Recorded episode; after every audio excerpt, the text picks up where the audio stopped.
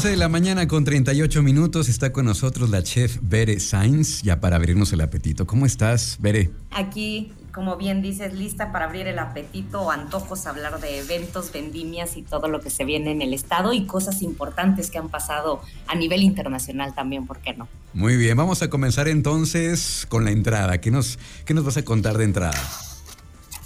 Así es, pues mira, te platico que se va a llevar a cabo el segundo festival en Coroneo se tejen sueños. No sé si conozcas algo de Coroneo o alguna vez haya sido. No, pero me encanta el nombre, Se Tejen Sueños. De, entrada ya suena, suena bien padre. Suena padrísimo. Fíjate que justo la, localidad es conocida por la obrajería, que precisamente es una artesanía elaborada con lana de borrego.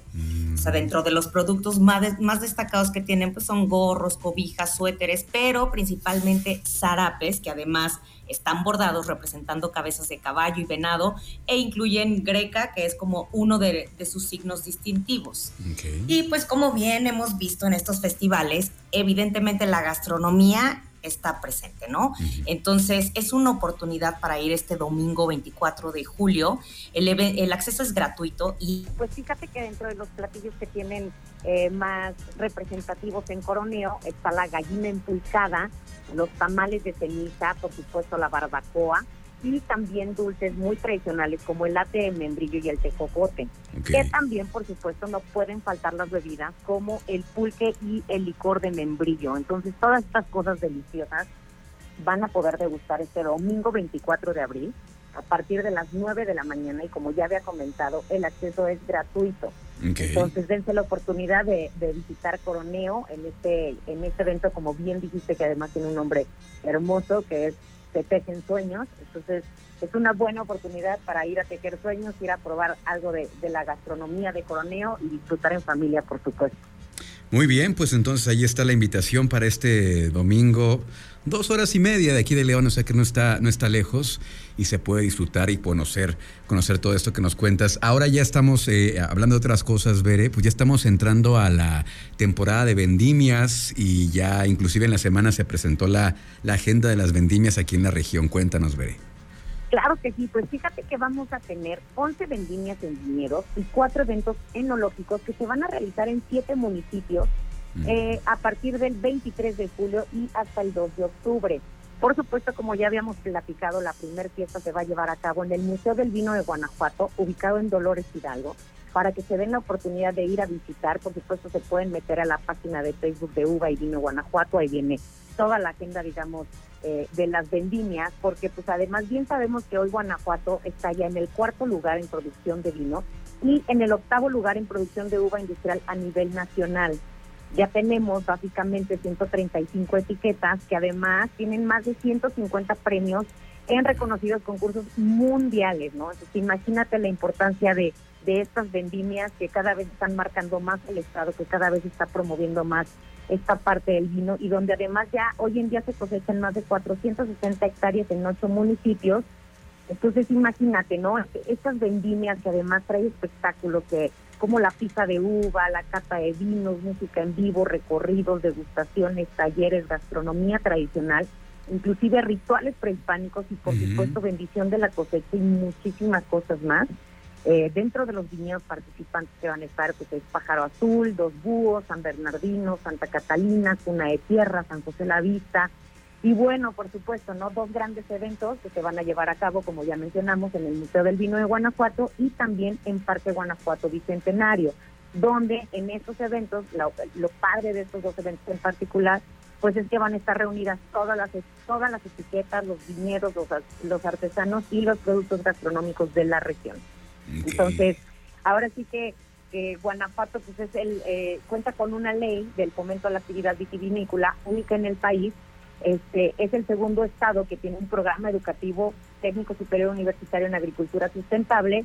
Y pues bueno, ¿no? O sea, te puedo decir, por ejemplo, que la primera fiesta del vino va a ser eh, el 30 y 31 de julio en Dolores Hidalgo, la primera casa de vinos en el viñedo El Raco el 30 de julio en San Diego de la Unión, fiesta de la vendimia en Viñedos Pájaros Azul el 6 de agosto en San Felipe. Y bueno, no me alcanzaría este, el programa para decirles y explicarles cada uno de los eventos, los estaremos o estaremos ahondando un poquito más en ellos conforme se vayan presentando.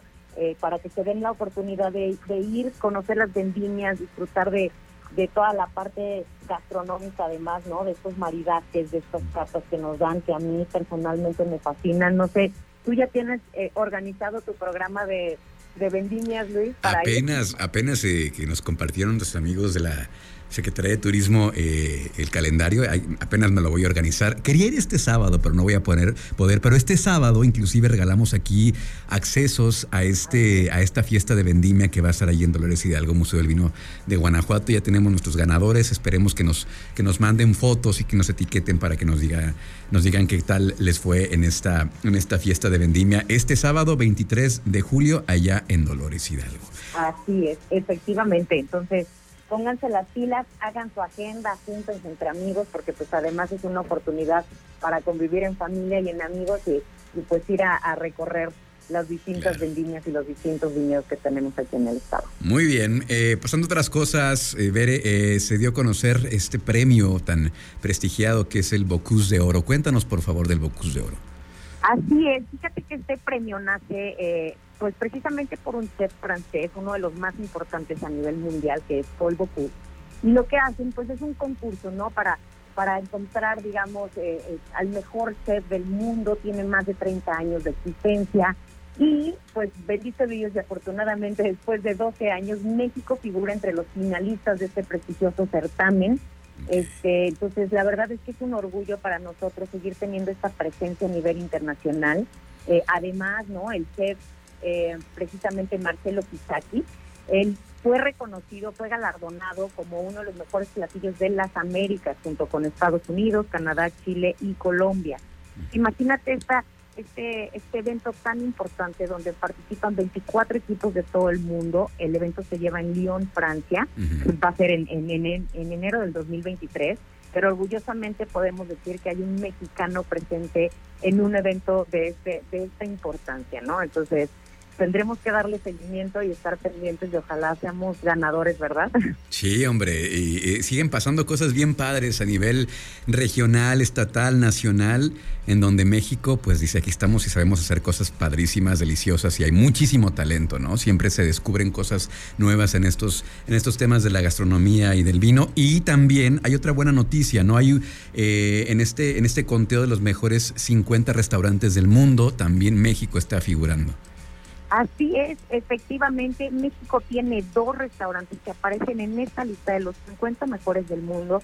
Por supuesto, no está de sorprendernos que uno de ellos, y que además se encuentra en la quinta, en la quinta posición, sea Puyol, eh, de este chef Enrique Olvera, que está encargado pues de, entrar en las de, de adentrarse, perdón, en las entrañas de la cocina mexicana y representarnos en todo el mundo de igual forma también está Quintonil de Jorge Vallejo, que él está en el número 10. Entonces imagínate, ¿no? Tenemos un restaurante que está en los primeros cinco lugares como los mejores del mundo y, y el otro, ¿no? Que es Quintonil, que ambos están en la Ciudad de México. Entonces, si, si van a ir a la Ciudad de México algo en particular, bueno, primero que nada reserven con muchísima anticipación, porque pues claro está que son restaurantes que, que son los mejores del mundo, pues fácil no es encontrar una reservación pero sí es una experiencia que vale la pena eh, tomarse el tiempo, eh, ahora sí que trasladarse, viajar y poder seguir eh, impulsando el talento mexicano.